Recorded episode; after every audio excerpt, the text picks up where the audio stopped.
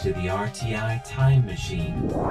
Today's time traveler is, John Van Trieste, and the destination, Tainan, the 1860s.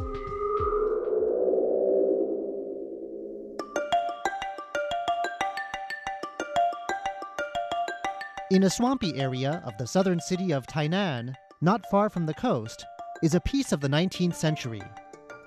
This is the former Tainan headquarters of Tait and Company, a British merchant house that helped jumpstart Taiwan's early tea industry. The headquarters itself is a breezy white two-story building with an arched veranda facade. It sits across a river from the wetlands of Taijiang National Park. Inside, there are historical displays about local history and the company's role in it.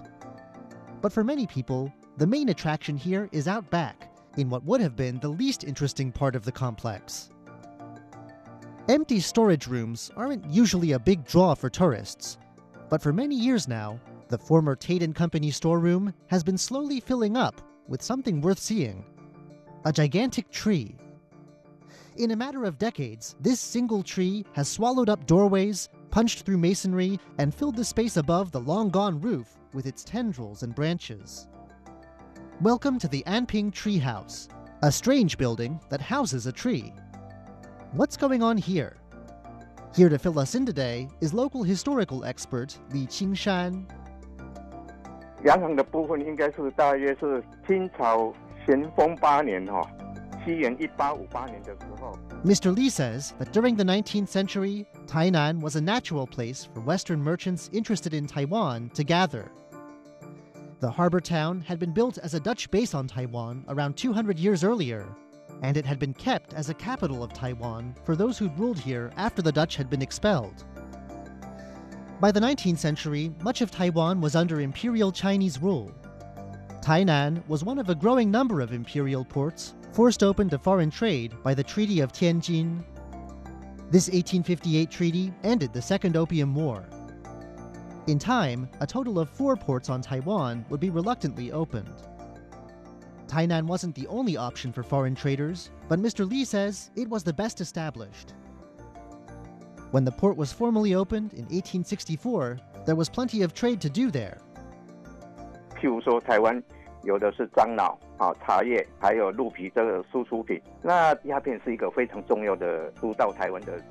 There were several Taiwanese products that could earn a profit overseas, especially camphor, deer pelts, and eventually tea.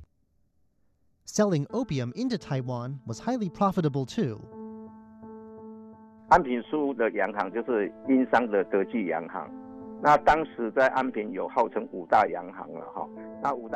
Tait and Company was one of five foreign firms that set up shop in Tainan. Tait and two others were British merchant houses, and their number was rounded out by one American and one German firm.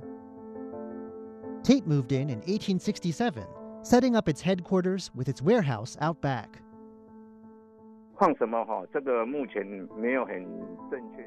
Mr. Li says that what was stored in this unremarkable warehouse isn't known to him, but he suspects tea, which took root in Taiwan by the late 19th century. Some have said that the bricks used in building this warehouse were already quite old, taken from a nearby brick fort built by the Dutch in the 17th century. Mr. Li believes this may well be true. Fort Zeelandia's bricks would have been valuable in Taiwan, he adds that the bricks bear a close resemblance to those used in the fort. And the warehouse wouldn't have been the only building to use bricks from the fort. He says that during the 1870s, imperial officials faced with gunboat diplomacy and foreign incursion did use the old fort's bricks to build a new fort that still stands today. Beyond the materials used to build it, this warehouse was a pretty uninteresting place. 安平港也有点出运上有点淤积了，所以在这里个两个方面，因为有一些日本人又专卖，然后包括最赚钱的就是鸦片嘛。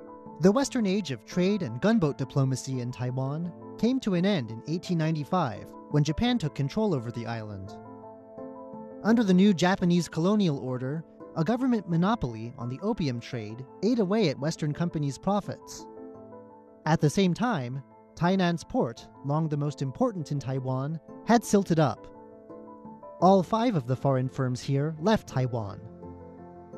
Tainan, with its wetlands and sunshine, had plenty of salt pans, and the colonial government also set up a monopoly on Taiwan's salt. Whatever had been there before, the former Tait storeroom was now filled with salt from the salt monopoly. Salt continued to be stored here at the end of World War II, when 50 years of Japanese rule ended, and the new Republic of China government put in place its own salt monopoly over Taiwan. When the salt monopoly stopped using the site, though, it was left abandoned, and nature began to reclaim it.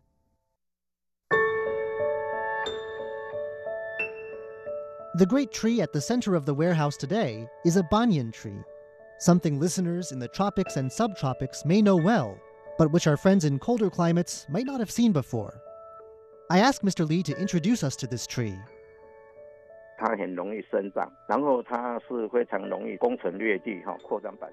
He says the banyan tree thrives in moisture, like the warm, swampy land near the Tainan coast. It grows prodigiously, pushing through, over, or under anything nearby, including brickwork and pavement.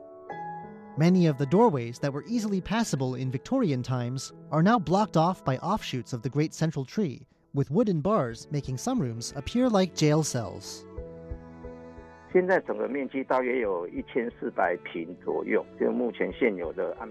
Mr. Li says the tree must have begun growing unnoticed around 80 years ago in the Taiwanese reckoning, it now covers around 1,400 ping, an area that works out to over 4,600 square meters, or an acre. In other words, the whole warehouse is covered. The warehouse was only rediscovered by a cultural official in the 2000s who was deeply impressed by the way the tree had overgrown so much. In a way, the tree almost seems to be wearing the building. When the main merchant house next door got recognition as a government historic site, the warehouse too was fixed up, cleaned, and reopened. As we've mentioned, the tourists have followed.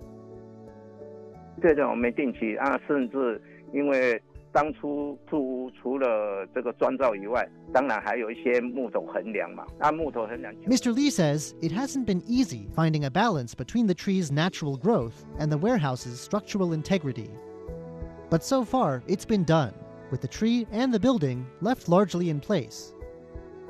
Metal reinforcements have been added to shore up the structure of the warehouse. Rotting wooden beams have been replaced, and a raised walkway has been built through the tree's branches, allowing visitors to take in the building from above as well. 另外还有一个非常重要的，就是我们在去年开始就办了一个音乐会。 Since its reopening, the Anping Treehouse has become a magnet for the arts. Mr. Li says that musicians, both professionals and students, have been invited here to help create an atmosphere since last year. These performances are still ongoing. There are other events too. At the moment, Mr. Li says, the Anping Treehouse is also hosting an exhibition of works by a well known Japanese photographer. There are also regularly scheduled events called Story Time under the banyan tree, a favorite with local children. This month, he says, the stories will center on Mother's Day, which is coming soon. It's a far cry from tea, salt, or especially opium, but the Anping treehouse has come back in a new form. Much of it has fallen into decay, but it's actually because of this that the site has become so well loved in Tainan. Once a practical building for merchants, it's now an intriguing example of how Taiwan likes to reuse its old buildings. It also reminds us that with enough decades and centuries, nature always finds a way to overcome the things we've left behind. But it shows that with some creativity, that clash between nature and history can have some unexpected, even fun results. I'm John Van Trieste, and I hope you'll join me again next week for another journey through time.